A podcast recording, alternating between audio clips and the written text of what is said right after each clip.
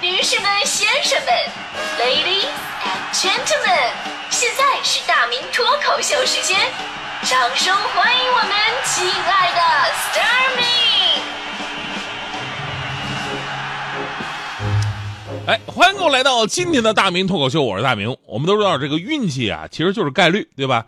所谓的好运气呢，就是从概率的角度来讲，这几率很小，甚至是不太可能发生的事儿，啊，刚好它就发生了，对吧？一一一切都没地儿说理去，就好像我们身边总有这么一群人，天生的中奖体质，对吧？我我我们以前单位有一个部门的领导就是，每次年终分岁酒抽奖的时候，他不是一等奖就是二等奖，这才奇了怪了呢啊！因为他也不是什么高级别的领导，有人说他作假吧、黑幕吧，还真的没必要作假，每次都是靠纯运气。我在地方台待了八年时间，我我呢我就中了一次三等奖，奖品还是一口黑色的高压锅。到现在不愿意提这事儿，人问中过奖吗？我说中过一口黑锅，啊，多讽刺的一个事儿。但我们那个部门领导真的不一样，回回不是什么电视机啊，就是笔记本电脑。有一年最夸张，我们一个女同事跟他开玩笑，还说：“哎呦，领导能不能把你的好运分给我一点啊？”然后呢，就把他自己的兑奖券啊，跟我们那领导那个兑奖券俩人换了一下，结果呢，换完之后那女的啥也没中，我们领导又是一等奖，笔记本电脑，那女的恨不得都把我把我们领导吃了，知道吗？啊，领奖下来的时候我们都疯了，因为我们掰着头算了一下，我说这是他连续第六年中一二等奖了。然后我们纷纷上来敬酒，有的说领导你真是福星高照啊，有的说领导您真是弹无虚发呀，有的说领导啊你这是想啥来啥呀，还有的说领导你这是要啥有啥呀。好不容易轮到我了，我拿着酒杯我在吭哧半天，我说领呃领啊领领导你你真是贼不走空啊。这故事告诉我们道理，酒桌上送祝福一定要先说，别不好意思，反正谁后说谁没词儿。我跟你说，反这是我绝对见过最幸运的人了啊。其实运气这东西吧，看不见摸不着，谁都想有，但呢，还不是说你想有就有。正因为特别悬，所以呢，总是被人们用迷信的方式来解读。烧香拜佛咱就不用说了，平时呢还总用一些心理暗示，能让自己有个好运气。比方说这个考试之前呢，吃一根油条两个鸡蛋呢，对吧？考一百分哈，对吧？结果没想到后来这个考试卷都一百五满分的。路过考场的时候呢，故意要从这个门走过去，然后再回头走回来，意思是这考考试肯定过了。有的时候我做节目啊，我都有点迷信，你知道吗？我们每周有一次那个收听率调查，收听率不就是我们主持人的成绩单吗？非常重要。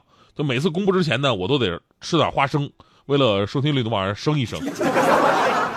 结果有一周的调查数据出来之后吧，我这个节目啊，一下掉了好几位。哎呀，我这节目怎么能掉呢？我我我当时我痛定思痛啊，我认真反思，我终于明白一个道理：吃花生咱就好好吃花生，不要总想着换着口味吃什么花生酱，这不就降降下来了吗？啊，对吧？但是我们总会感叹说，运气这东西吧，真的不可强求。好运气不是说你求神拜佛或者心理暗示就能有的，概率就是概率，你根本无从把握。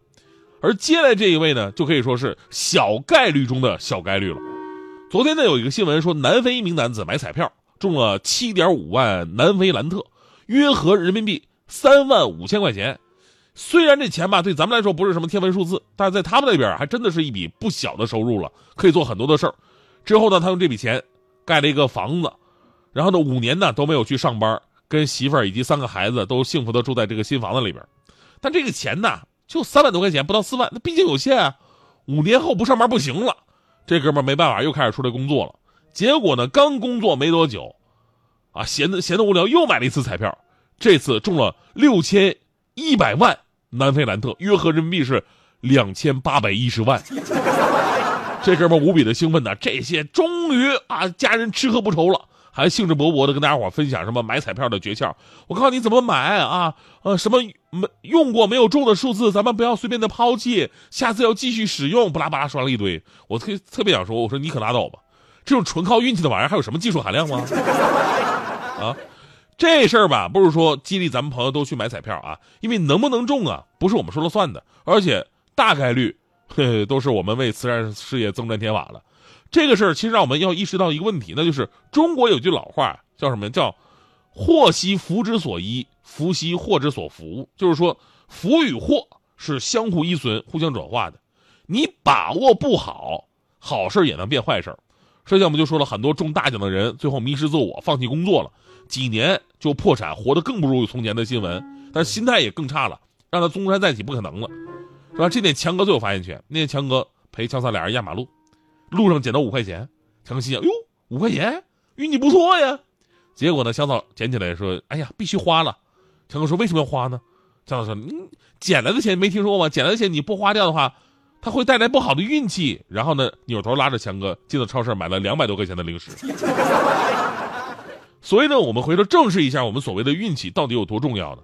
运气重不重要？这点其实毋庸置疑啊。虽然看不见，但是我们都承认它的存在，而他的存在也确实可以在关键时刻左右命运。所以运气肯定重要。于是好多人想方设法让自己变成一个运气好的人。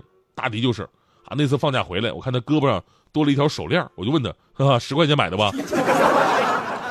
结果大迪给我怒了，说：“这是怎么能是买的呢？啊！”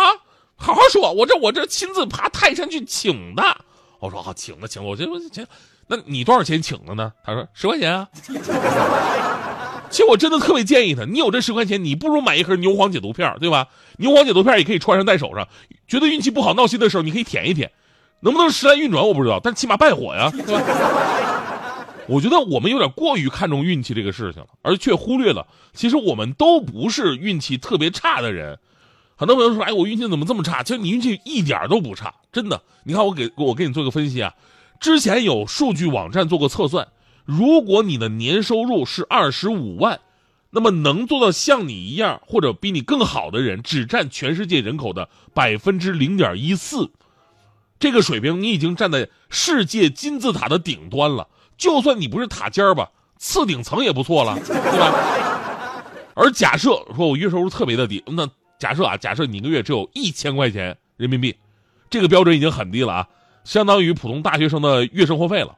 那么一年的收入你是一万二，即便是这样，你也是在全世界收入最高的三分之一人群当中了。你要这么一说，你是不是突然心里边就开心了呢？这不是麻醉自己，而是让我们自己明白一个道理：我们出生在一个和平而富强的国度，发展速度还如此之快，本身就是一个非常好的运气了。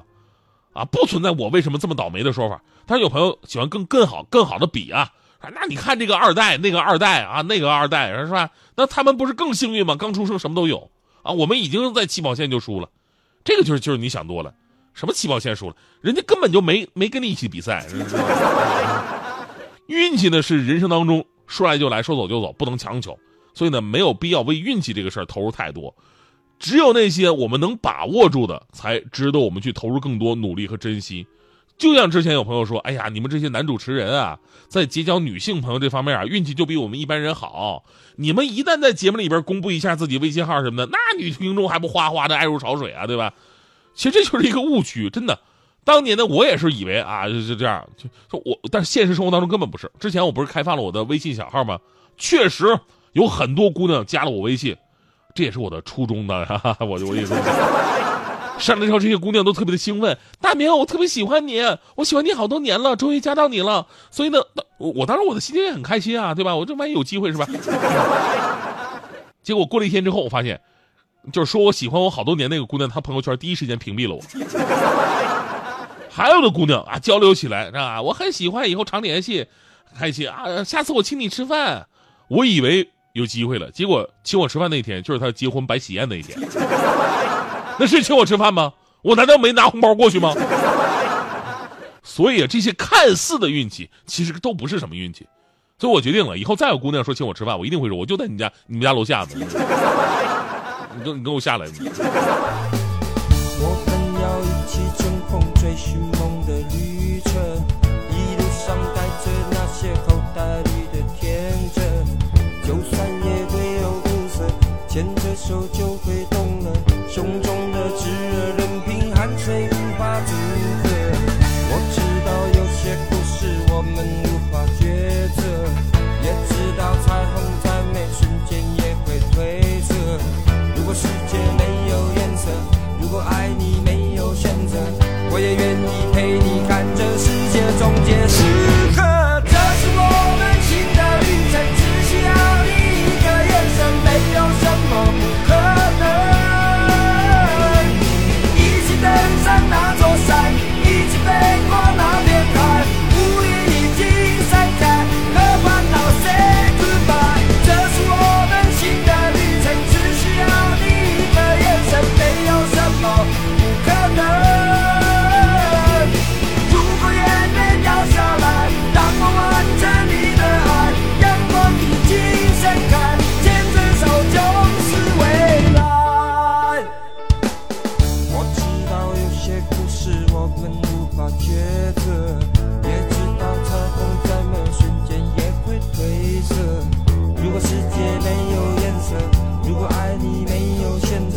我也愿意陪你看这世界终。